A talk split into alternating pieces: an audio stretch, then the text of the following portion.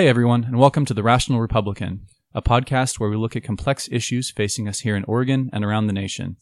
We'll try to address issues from a nonpartisan perspective and view our disagreements through a lens of respect rather than tribalism or divisiveness.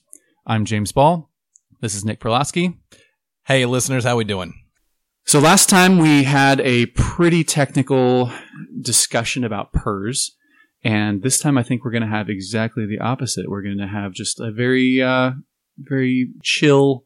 Ah, we'll see. All right, we're we're we're uh, welcoming Xander. Um, sorry, last name Almeida. Almeida. Sorry, he just told me that and I forgot. That happened like 30 seconds ago. I know. Gosh darn it. We're All right right. off the rails. Stupid ethnic last names. Anyway, so Xander was one of the very first people that reached out to us about this podcast. We've got a lot of feedback, a lot of positive, not a lot of negative, but a lot of positive feedback from people. We'll get there. We'll get there. Negative. I hope so. Well, you invited me, so Here we That's go. true. Gonna Uh-oh, happen We're now. going down.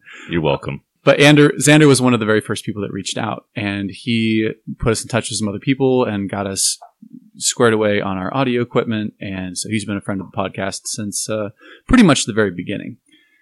And so I think Xander's a really interesting guy to talk to because he You got a lot to live up to, man. you Okay. used to be a Democrat. Oh no, no, no. That's actually a little bit inaccurate. It used to be Green Party. used to be Green Party. Okay, so It's um, like Democrat plus. Sure. you moved to Portland specifically because this is a liberal haven. yeah, I, I I refer to it as a liberal mecca, and Liberal so mecca. Uh, I actually wanted to move to San Francisco when I left my hometown of Santa Barbara, California. Mostly because I was a big Giants fan, and also because it was also a liberal mecca. And realized it was too expensive, so I kept moving farther north, like most of us good Californians that invade this fair state. But uh, to be fair, that was also 15 years ago. And so I moved here, and I was so excited to live in this very, very liberal city, and it sucked after a while.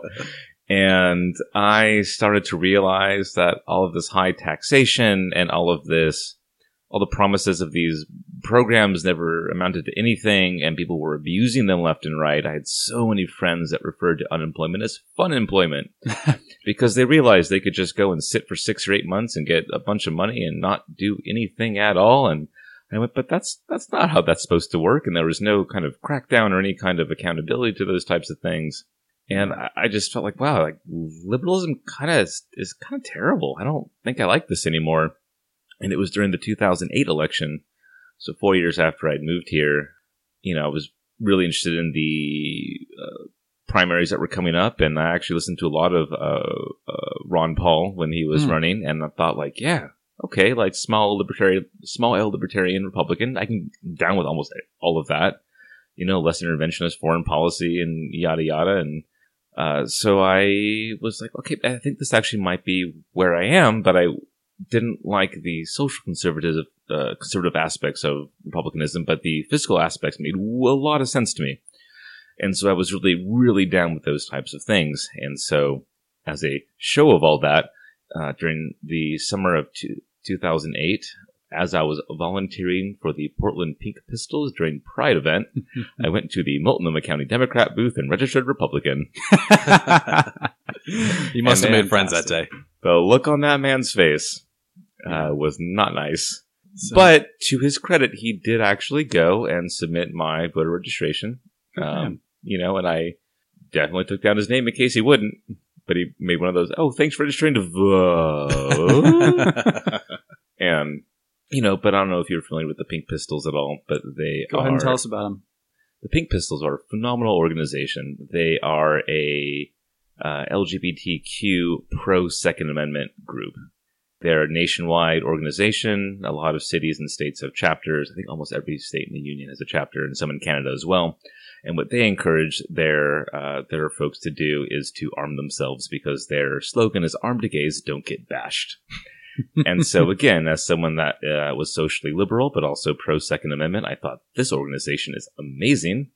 And I do feel that more people in minority communities should go and adhere to their Second Amendment rights, especially if they feel like the police aren't going to protect them and if they feel like the community at large is against them. Yeah. And you should have every right to self defense. And, and so uh, I actually learned to shoot with the pink pistols, which is hilarious. but they're the ones who uh, first exposed me to uh, firearms in general, and uh, God bless them for that. Yeah. So I'm sure you get frustrated with the Republican Party. Uh, we, we were talked? we were we were just talking about this before the podcast started, actually, of our frustrations with uh, some of the keyboard warriors of the Oregon Republican Party. And I've never heard that term before. That's good. yeah, Solid. really, you've never Solid. heard Honestly, keyboard never warrior? have, yeah. Okay. Um, but I could never, I could never go Democrat. I, I'll complain about it every once in a while, but I feel like I agree with about 70% of the Republican platform, Currently, yeah. But maybe 15 of the Democrat. It's Sure. What? Okay, I, I know you have a copy of the Oregon Republican Party platform uh, in front of you. Have you ever It's read true. the Oregon Democrat platform? it's bad. Do you know how I, long I glanced is? at it. It's about twice as long. What? Oh, that must have changed since the last time I read it. Because Really? last time I read it, it was a page. Oh, really? Really? and it Is- and it basically said we love puppies and also kittens too if that's your thing and uh, rainbows are lovely and sometimes sunsets are beautiful as well and, and it said absolutely nothing and Interesting. so it must have changed since last time I read it eh, about like eight years ago nine years ago or something like that but last time I read it it was a one page document that said absolutely nothing I think our our platform needs to be one page. And this is actually something that we've discussed with Multnomah County Republicans. they've discussed that too in the Oregon Republican platform conventions that I have gone to as well There's there's pieces in here. There's whole sections that just need to get removed. And like foreign policy yeah, why does a state have a foreign policy section in their platform? Like I let the let the feds deal with foreign policy. Why are we Well, I can tell you why because I've I- I've had that argument there, and their comeback is, well, we do elect people to federal office as well, and I guess that means Greg Walden, but Yeah, right. Who does the ORP elect? you know, but to, to to have an entire entire planks of the platform block. dedicated to Greg Walden, as good of a congressman as he might be, is absurd. Oh my goodness. and I think he's good. I think he's got enough sources for information and directions where he can go. I don't Oh, think this is think the so? first bookmark on his tab that he checks. Oh, oh no, okay, Well, but that's the only justification I've ever heard, and that they frequently give when we try to go and strip that out of the plank. It's like oh my gosh. immigration, foreign policy, a few other things in there that are basically just federal level, especially not being a border state. Like if we were Washington State, okay, maybe. Yeah. Montana, sure. Yeah. California, absolutely. But We're But none of those it- states, though. it, it makes as much sense as Indiana having one. Like it just doesn't Right. make any sense. Right. Anyway, without getting too deep into the ORP platform, since you listeners uh, don't have a copy in front of you, if you would like to, though, you can go to oregon.gop slash ORP dash platform dash 2017 and you can read it for yourself. It's a good read. I would recommend it. Is it? I recommend it with lots of bourbon, and Yes. Drink before, during, and after. That's the you will need it. that's the key. Uh, before for the courage, during for the, The endurance, and then after to To forget. to forget. All Yeah. right, Xander, since becoming a Republican, you have actually been instrumental in amending the party platform. yes. So, are you are you Multnomah County resident? Are Yes. you okay? And so you got elected as a delegate in Multnomah County. Yes. Wow. Okay. I attempted to do all, the same thing all eight of us, yeah. and failed. Um, Yeah, it's. they learned a lesson when they elected you. I'm so sorry that I just torpedoed your chances. They were kind of uh, over young upstarts being a part of any Mhm. amount of change that might get other young people to increase the vitality of the party. Hmm. Yeah. so anyway, uh, you were instrumental in removing some of the anti-LGBT language. Do you want to give us a little bit of kind of get tell us about that a little bit?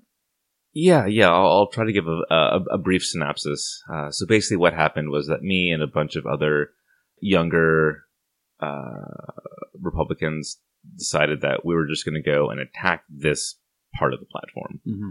That we were just going to go and just be completely organized and just do it. And these were people like uh, Brendan Monahan, Nathan Dolan, uh, Jennifer Neiman, uh, JD Montgomery, Christiana Mayer, a bunch of bunch of us. We, we were just like, we're just going to go after this thing.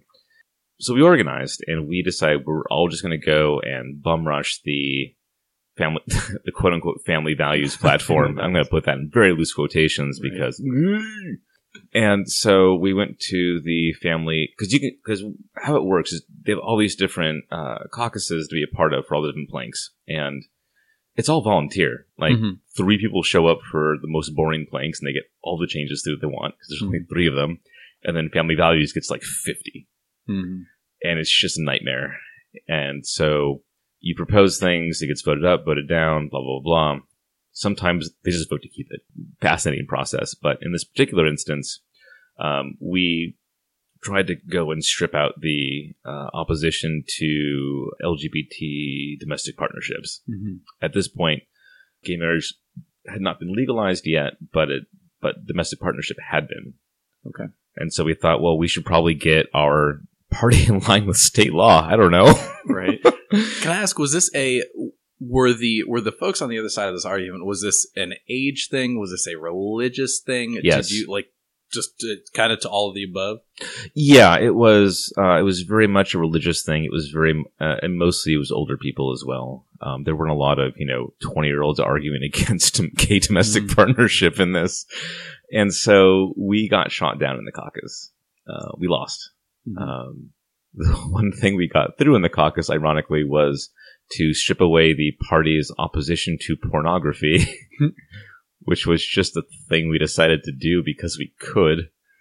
Uh, You know, So- somebody's and- got to make the principled argument. right and it's like w- w- why like what's the point Yeah. um and, and so we also got rid of their opposition to adoption by lgbt couples because that was also in there that we got rid of in the caucus itself and at the end when it was ratified and it was all done we had to go read it over and several people went wait we're no longer against pornography and i went yeah i guess i guess that's so sorry we slipped that one past you too busy being against the gay people to realize i took out pornography So it's Uh, actually it's actually still in there. they put it back. They might have put it back. I'm not sure. Those Under family six point six, it's right here. I got. I'm looking at it. Yeah, I had it circled because I knew that was something that we are going to talk about.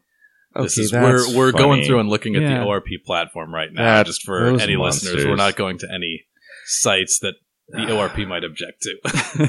No. no, it's it, it, it's funny too because we put in a anti like child sex trafficking clause because it Yeah. is a huge deal up and down the I Right. five corridor in order to strip out the pornography clause because it was ridiculous, Yeah. and so they must have put it back in. That's well, What cool. bothers me about it is that it's it's sandwiched between human trafficking and prostitution.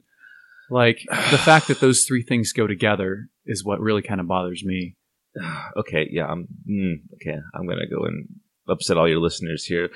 I mean, again, Nevada shouldn't be the only state in the union that has legalized prostitution. It is a sex work is a legitimate job, like any other legitimate job is, as long as it's regulated and well maintained and people are kept safe. Like I don't like to me, it, it's no worse or harsh on your body than being a football player. For Christ's sake, like it's it's not. Um, Hmm.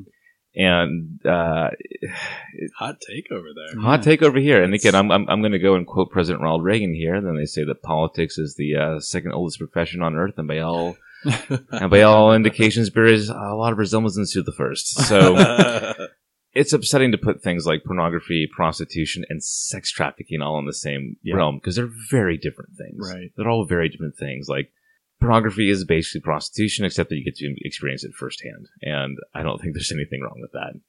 But there was, I think it was like a Key and Peele skit or something like that, and the God, like, I love those guys. everything was it, it was like a setup and it's it's all it's prostitution it's prostitution like and there's a cop waiting with like handcuffs. He's like he's just waiting. He's like as soon as the sex happens like i get to arrest you. Like this is illegal. And then at the very last minute somebody goes and pulls out a video camera. Is like nope we're recording porn. This is all perfectly legal. And that's like yeah there's not a lot of difference between those there two things. really isn't. Um, I and I say that like I'm I will admit I'm not there yet on legalizing prostitution. I do think that there are other concerns to address, but I do admit that there are a lot of similarities between what you go on, you know, you you pick your favorite website. I'm not going Right. to give our listeners any URLs or anything like that. But what you go online and what happens in a Nevada brothel are very similar, save for a Sony camcorder that's in the corner. sure, absolutely. Fair. All right, changing the subject. Moving on. Oh, I didn't finish the story. How we Sorry. got things Oh, sorry, changed, sorry. Go ahead. Go ahead. Yeah, yeah. yeah. God, we got off How track. you got things fast. changed? I'm so oh, sorry. got stuck on pornography, and now we're Yeah, yeah, yeah. James is trying Got to change the excited. subject. trying to change the subject. Go ahead, Sandy. Uh, so that night we all got super drunk because we were really upset that we didn't get the one thing we actually wanted to accomplish done. And uh, later that evening, I came across, bless his heart, Allen Alley, and he asked how the caucus process went because I think he was chair. Yeah, he, he was chair at the time, and he wanted to make sure the young people were actually, you know, having their voice heard and whatnot. And I told him how frustrated we were that we couldn't get the one thing we wanted to get done uh, accomplished. And he goes, "Well, tomorrow on the floor, you can bring it to a floor vote if you want. FYI." And I went, "Huh." So I took that back to the group as we were drinking our sorrows away, and we agreed that one of us was going to go and speak up and say we're going to bring this to a full floor vote. And so we did. Um, and it was actually Brendan Monahan went and he stood up and he demanded that this provision that uh, struck down opposition to uh, LGBT uh, domestic partnerships be taken out. And it was the most contentious vote of the entire, like so much so that like a verbal vote was not loud enough. They had to do a hand vote twice that they recount everybody. And the entire ORP leadership stood up in, in favor of striking it down. Wow. Uh, I'd imagine, I imagine Mr. Alley had something to do with that, but every all, all seven of them, and it was like a, I think we won by like three or four votes. So if the ORP leadership had not stood up with us, we would have lost. Wow. And uh, it was very contentious. It was very joyous for you know those of us who are just trying to, I don't know, be inclusive and egalitarian.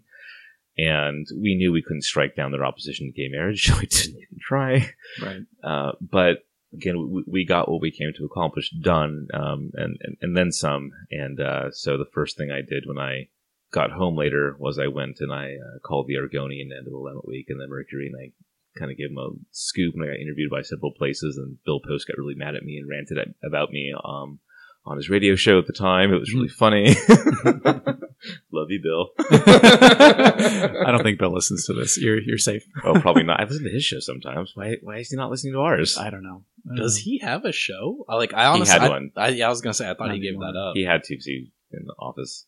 I met Bill before. I like him. Yeah, I. I've They're trying to be mean. before. Right. Right. No. So I'm curious to know, as a as a person who is who is young millennial, what I think popular culture could. I'm sorry. What did you just call me? I mean, you know, I'm just going by the year that you were born, brother. Like this isn't a this isn't a disparaging term. I'm just saying Sure is. It is what it is. Well, hey, tomato, tomato, right? Tomato, millennialato, right? Oh God, I can't unhear that. but I but you are a you're a person who came here from California, which is overregulated and high tax, but it also has a good amount of minorities, a good amount of open progressive social values. You have worked to change the ORP platform in a direction that I would argue is positive. There are people who may listen to this podcast who might disagree with that. Uh-huh. But what is the thing either with the ORP platform or with Republican politics and philosophies in general that you see as the as the next bump in the road, as the next hill to overcome, as the next thing that you're working to get after? So, I will say because you know radio listeners can't see this, but uh, as as James's inability to pronounce my last name show, I am. Uh, I'm sorry, Xander. That's okay. Uh, I am uh, of mixed race. My father's family is 100% Mexican. My mom's family is 100% WASP. y entiendes la idioma, ¿verdad? Absolutely not. I live in America. Uh, no, uh, uh, you actually bring, we have, we've actually talked about this too, you know, off air before about how my father's Mexican side of the family, like they didn't teach their kids Spanish because they moved to the United States. In the United States, you speak English.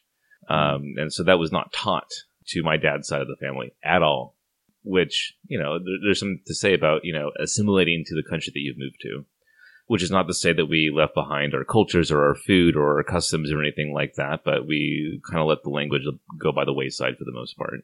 Um, Well, I I can speak to that. I my grandfather on my father's side spoke Russian, and my grandfather on my mother's side was French Canadian, and that's I could have been born trilingual, but that's that attitude prevailed, and here I am. Just speaking stealing English, my language, broken Spanish, cultural yeah. appropriation, and since I- since no, when I- did speaking a second language become cultural appropriation? uh, since I just made it up right now, Okay. it's absolutely not. That was Okay. that. Okay. That's the joke. Yeah. Um, Yeah, I was living in El Paso for seven years. I no, I that's had a that's self need to learn preservation, not Spanish, cultural yeah. appropriation.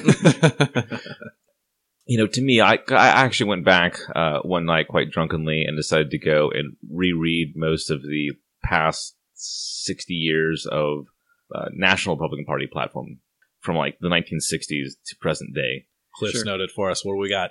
Well, the fact that we used to have entire planks about incorporating Hispanic Americans into the party, Hmm. which has since been nixed. Who voted that out? Uh, it was actually post Nixon, ironically. Interesting. you know the fact that uh, even up until Gerald Ford's uh, days, that it was very much about abortion, just saying some people are for it, some are against it. We welcome everybody.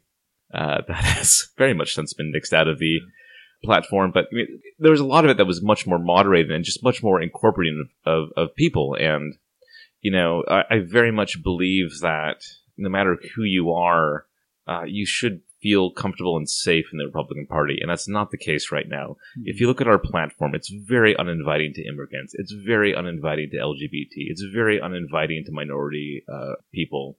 And again, we used to dominate the African American vote. We used to dominate, you know, the votes of immigrants, and we used to go and welcome them with open arms. And you know, we used to be the party that was there to fight for equality, no matter who you were.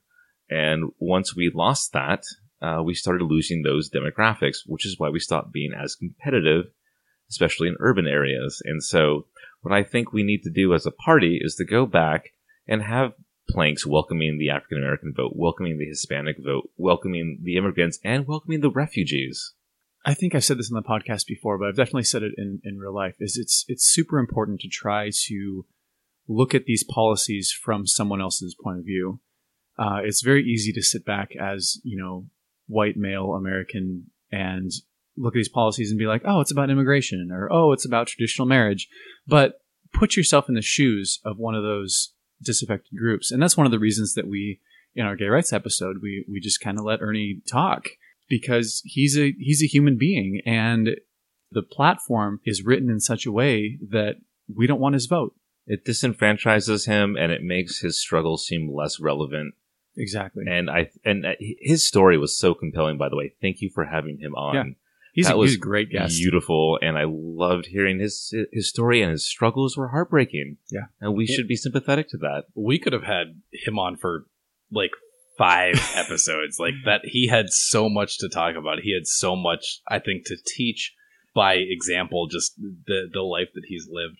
But I, the fight for those marginalized groups that you had just mentioned, that we as the GOP used to welcome with open arms, and that we do not anymore. Do you think, re, you know, picking back up those arms and re-engaging in that fight? Do you think that's conservative? Absolutely. Why is that?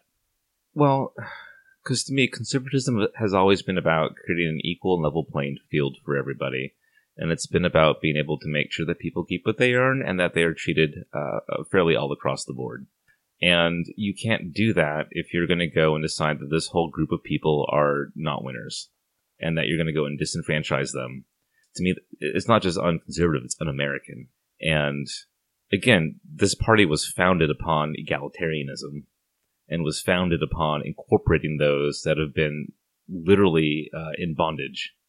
And so the fact that we are now currently basically wanting to shove the Statue of Liberty into the ocean right now, So much for you're tired and you're poor. your poor huddled masses yearning for freedom, yeah, well, apparently screw those guys now.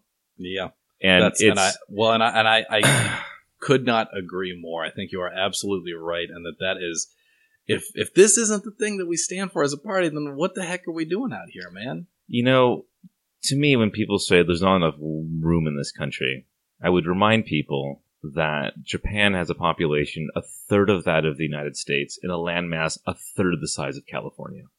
Yeah. I'll say, as somebody Let's who's just roll to- that around for a second in our heads. Like, Just we have plenty of room here for people. self high five for Nick, but I've I've been to every all all fifty of our states, and I we just we just drove through California last week. I we drove we drove from Portland down to Palm Springs, it's seventeen hours, And I, man, I'll tell you, there's plenty of room. Just you go right off the I five corridor in Central California.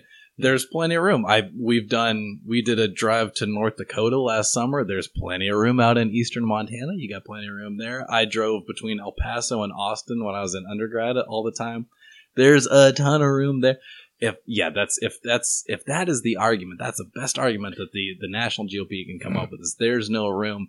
You come call me. I'll I you will I'll show you the room. I'll show, there's plenty of room. There was also a great bit that uh, Bill Maher just had on, uh, had on his last episode too about they're taking our jobs, and his response was, "Yeah, I remember all the times I've driven past those lettuce fields, wishing, boy, I could have, wish I could have that job right now, Oh my gosh. so my so my children could also be lettuce pickers." Like that's not the case yeah. of what's happening for the most for most of the immigrants in this country, and what irritates me so much about most of these people of you know Caucasian descent is that probably their grandparents came here, great great grandparents or whatever came here as refugees because of the potato blight in Ireland, or whether they were fleeing, you know, violence during World War One uh, in Europe, or or any other instances that brought them to this country. And you know what? Not all of them came here legally, or if they did, it was because the system was way easier. The fact that they want to make it more complex now and say, "Well, my great great great did it the right way," I'm like, well, it was different. Like, just acknowledge that for a second. Yeah, that's uh, we're we're we complain about government regulation and red tape all the time. Why don't we work on that on immigration? That's if if there's a Yeah. border, yeah, like that's I don't want to keep I don't want to bring terrorists in either or anything like that. But No one does. Yeah. That's a dumb argument that they There's a- keep saying. there's No ton one does. who want to be American. Like it's great here. I don't know if you've been here, but it's amazing, I, and everybody wants to do it. Yeah, I, I remember in business school, I went with a couple people from from China, from all over the world, but one in particular stands out from China. He wanted to stay in the U.S. He was highly educated, getting his MBA in the University of Oregon, and was applying for jobs and missed out on the visa lottery and had to go back to China. So here we have this this guy who's going to add a ton of value he's gonna you know probably create jobs because he's one of the smartest guys in the class and uh, went back to china because he couldn't get a visa i mean that's just an example of we're shooting ourselves in the foot with our immigration policy We Anyway. shoot ourselves in the foot with a lot of different policies. Let's be honest. that's fair No, we do, and I think that one of the best plans I'd ever heard to fix the whole system that we had uh, was one that President George W. Bush supported, one that was co-written by Senator John McCain and Senator uh, Kennedy, and it was the uh, Z visa program that they had developed. And the whole idea was to create a whole system of fairness, was to go and blanket everyone who was here illegally with a Z visa, which meant they had to register with the U.S. government Mhm. would know who they were, where they were from, and they would be given a Z visa, and it put them on the very end of the line for uh, naturalization and legalized citizenship. They had to pay a five thousand dollar fine uh, when they could, as like a back taxes kind of thing, and if they committed a crime, they'd be deported. But if they didn't, and they kept doing, uh, now that they were registered with the government and paying their taxes and committed no crimes, and when their time came up, they could be eligible for uh, naturalization and legalization. Hmm. And the whole system was basically to go and say, well, we're not going to give you a jump start in the line, which is, you know, 15, 20 years long, but we're going to register you. We're going to know who you are, and we're just going to keep you in our view. And if you want to keep being Americans, great. It'll happen eventually. i think it's a great idea i think we absolutely there's there's 11 or 12 million people in the united states illegally and That we don't know about. yeah you can't you can't Probably more than that, honestly. it's- yeah. well yeah 11 to 12 is what Estimates I- as high as 20, but still, it's a lot. Yeah. Regardless, it is neither practical nor moral to Exactly. it to, to try to deport these all these people. Like you couldn't if you wanted to, much less if it's the right thing to do. People like to throw around the term compassionate conservatism. Mm-hmm. Being compassionate and a good Christian, if that's who these people want to proclaim to be, would be to give these people shelter Yep. and to give them a safe place to be. Yep. Not excuse the fact that they're breaking the law, but like you said, some sort of a, a governmental visa to basically say, okay, now you're here, you have a, a legal status. And I could I could rant about this for a while, but as if we haven't already. we have a podcast. Um, but it's it's the, the, one of the other problems that doesn't really get talked about quite as much with illegal immigration is that these people are then afraid to go to the United, to the to the police. You know, it encourages Yes. things like sex trafficking and well, sex trafficking is, is the big one because these people are afraid of getting deported, and so they're being abused, they're being taken advantage of, and that's one of the reasons that Oregon is a sanctuary state to allow those people to say, "Hey, if you're only if the only thing you're here for The only you've crime done you've committed. is, is that you're here illegally, we're not going to deport you. And you know, this is me going against the party, but I'm I'm okay with it. The I think the party's done on this before. This Yeah. is completely I- new ground. yeah, We've never never have. gone against the party before. It's one of those things that uh, a lot of Republicans have railed against the concept of a sanctuary state. And if they listen to law enforcement, which they say that they proclaim to do, most law enforcements agree with the concept of having a sanctuary state because of the fact that they're not INS, they're not ICE, and their job is to keep their communities safe. And to keep communities safe, you need people to feel safe to come to the police when a crime has been committed against you or against someone else in which you are a witness to, in order to make sure that you able to and comfortable enough to go and go to the authorities about it. And you can't do that if you feel like you're going to get deported and your family's going to be torn apart for it, which is why cops agree for the most part with sanctuary states. yeah, I, I agree. And if we didn't have this large population of, of illegal immigrants, there would be no Be there, problem to begin there would be not be a problem. But I think you need to address address this huge population of illegal immigrants and get them some sort of legal status so they're not afraid of being deported first, and then you get rid of the sanctuary state law. Yeah. Because I, in principle, I don't like it, but it's just we're in the, we're in this this space where it's it's unavoidable. It's it's necessary. It's, nep- it's necessary for safety, and that's kind of a messed up thing when you think about it. Yeah. It's necessary for safety to give asylum to people that have broken the law, because that's what it is right now. And again, we we have created this mess. We're this is of our own design and of our own doing. It is a mixture of uh, the fact that we have continuously not wanted to solve the issue um, on our on our own, mostly southern border, some northern border stuff as well. And it's also the issue of the fact that we have continuously, for decades, meddled in the affairs of uh, of Central America and South America and Mexico, and have consistently caused destabilizations of their regions. And when you do that with your foreign policy, this is the consequences that you reap. And we just the president just decided to cut off aid to three Mexican countries. Did you Yeah, yeah, yeah. Saw that. Yeah. The countries of Mex eh, and Co. Oh, I think I think that was a that was a Fox News gaffe. I mean, we can't blame that, That, one on was Trump. that was a Fox. No, News. but it That was still really president. All right, but but seriously, so I I maybe I missed it, but I don't believe I heard an answer to the question. If what is the one thing that is most problematic for you as a a young person of more than one culture of a state who is high taxed, high regulation, what is the one thing that you would like to see changed in the GOP, either the platform itself or the philosophies in general? Uh, okay, I, I, I thought I went over this a little bit, but just just inclusion, just um, Okay. uh, inclusion would be nice again to have in in our Mhm. party. Just welcoming people. Um, I've even I don't know. Have you guys ever been to the platform convention? It is like ninety nine percent white. I have not. Um, I I I, went to I, the had ORP meeting for to uh, elect new officers, and that was also ninety eight percent white. I had to go and tell people to stop using the term anchor baby during one of the immigration planks because and their their reasoning was why should I do that? That's what they are. Uh, now the w- reason that hit me personally was my grandfather, my Mexican grandfather, would be considered a quote unquote anchor baby by these people. Uh, and he was a paratrooper in the 101st Airborne Division in World War II and helped defeat Nazi Germany in D Day, in Market Garden, in Bastogne, liberating concentration camps as an anchor baby. You know, so the whole notion that these are garbage people is just so revolting to me.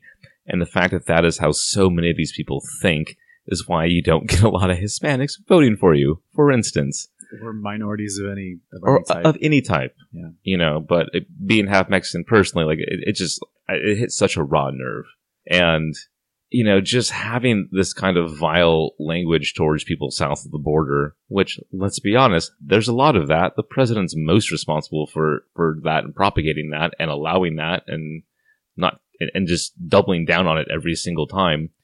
you can't win elections in this country for much longer on the exclusion platform, excluding LGBT, excluding Hispanics, excluding African Americans, excluding good swaths of women. Like, um, Something tells me Donald Trump wasn't playing the long game. With Oh, absolutely not. philosophy, but absolutely not. Yeah. But you know, the party rest of needs us to be bigger be. than him. Yeah. and it has to be bigger than him, or or, or else we're just going to go and continue continue to lose. And as James was saying earlier, that's why I can never be a Democrat. Is I agree with maybe twenty percent of their platform compared to the seventy or eighty percent that I agree with the Republican platform. But that twenty percent I disagree with, I really, really disagree with, and it's really hurting. You know, like it's it's hurting more and more every year that they keep doubling down on on racial and identity politics to keep trying to defend it. You know, and so you know if we don't turn this around, and if we don't turn this around soon, we're going to lose a whole generation. And when you start losing a whole generation or two, like that, that's how parties die. Yeah. and and there's no other viable party that can you know fight for fiscal conservatism, you know, or that shining city on the hill, or for you know uh, America's moral leadership in the world. The Democrats sure as hell ain't going to do that. what do you think if you are a if you're a person who's a, a, a centrist, maybe a right leaning person, maybe you're a socially moderate, fiscally conservative person. If you're listening to this episode, what is what's a step that you take? What where's a way that you get involved? Well, uh, kind of as I started to do when I first got involved in this party was you start showing up to meetings, but you don't just show up to meetings by yourself. You bring your friends who are like-minded because that's how things actually happen and start to change.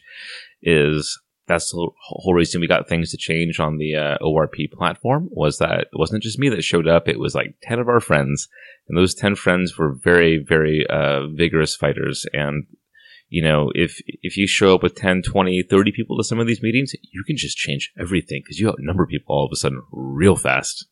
And that's a really good point. Um, if you are a consider yourself a, a centrist Republican, that you you listen to this podcast, you agree with what we're saying, you think we got good ideas, you appreciate this, please email me, james at jamesaball.com. And I have paperwork to send you to make you a precinct committee person. Mm-hmm. You do that. Even in Multnomah County, the most populous county in the state, only about 40 people show up to meetings. You get that many people who agree, who think like us, and all of a sudden you change things. That's how you do it. That's So- what Xander did. He emailed Exactly. us on the podcast. Yeah. Yeah, that's right. Call us. We'll You put you on the podcast. you too could be in this hot seat. Uh, how how good is the bourbon that you're drinking right now? Uh, it is quite excellent. There you go. Um, You it drink James's good bourbon. it it it tastes like a mixture of freedom um, with a hint of uh, eagle feather. nice. That is the best bourbon. Nice. uh, that is, what is it? Evan Williams cask strength? Elijah Craig. Elijah- Elijah Gosh, Craig. that's a- Elijah Craig barrel strength. See, I don't even know my own They stuff. They don't pay us to advertise, but they might. I know. Hint, hint. Elijah Craig. People who are listening. All right. So Elijah one more Craig, if you're looking to sponsor a podcast. we have zero sponsors. Please, please call us. So the last thing we're going to talk about, just real quick. So we we consider ourselves rational Republicans, and I've talked about that a couple of times. But in this particular case, just because someone has an R next to their name does not mean that they are going to get my vote. I don't know about you guys, but the Republican Party and the Democrat Party, for that matter, all you have to do to join this party is tick a box on your form. hmm That's it. So any knucklehead of with any viewpoint, I mean, you can have racist, you can have Who's that guy from Illinois? That, anyways. Uh, you you can have any sort of terrible person join the Republican Party, and there's there's nobody checking IDs, there's nobody making. I'm sorry. That's there was that's a that, that's a different knucklehead that you were talking about. Oh. I remember who you were talking about, and yet that I'm not going to name his name because He was he's a Klansman. He was a straight up Klansman. Yeah, and neo-Nazi. Illinois, which was just a corrupt knucklehead. Yeah, from Illinois has from that in spades. from the other party. So anyway, who is your favorite Democrat for president? Either So one of you. uh, right now, my favorite is definitely John Hickenlooper. Uh, he's the first Democrat since I turned Republican that I actually sent a little bit of money to. uh, and I don't care who that offends. Um, you know, he is, he doesn't like to call himself this, but he is a centrist. He's a moderate, uh, and I appreciate that about him. Uh, he is a capitalist that, you know, saw, uh, he saw an opening to go and make good beer and make good food in a, in a, in a, in a downtrodden neighborhood and like reinvite, uh, reinvigorated all of that. Uh, he's a scientist, which, you know, I think we should have more scientists in politics. Um, More than the three that we've got now. Yeah, yeah. Uh, and you know, he, the fact that he just likes to be practical Mhm. and not just, and the fact that he likes to be nice, the fact that he's self-deprecating, I Mm. think is a really nice, nice trait. Uh, he makes fun of his own, himself all the time. Uh, and I appreciate that in somebody because it shows humility. And I think you should be a little bit humble if you're trying to go and get the most powerful position on earth. I also wrote like a complete expose on like his love life and ex girlfriends and everything. So like whatever whatever dirt there is, like he just dug it up himself. Like he's Here you go. yeah, he's he's good to go. I for me the the Democrat that I'm most at least think has the best chance to win the nomination. I, I straight up I think is Beto. I think is mm. Beto. who is Boring. Beto is the opposite of boring. Bet, Beto, You're from El for Paso. our listeners, is a yeah, he's a three-term congressman from El Paso. He was a city councilor before that, and he he ran against Ted Cruz to quite a lot of fanfare in 2018, and he lost the race, but he he basically he drew Ted Cruz to a draw.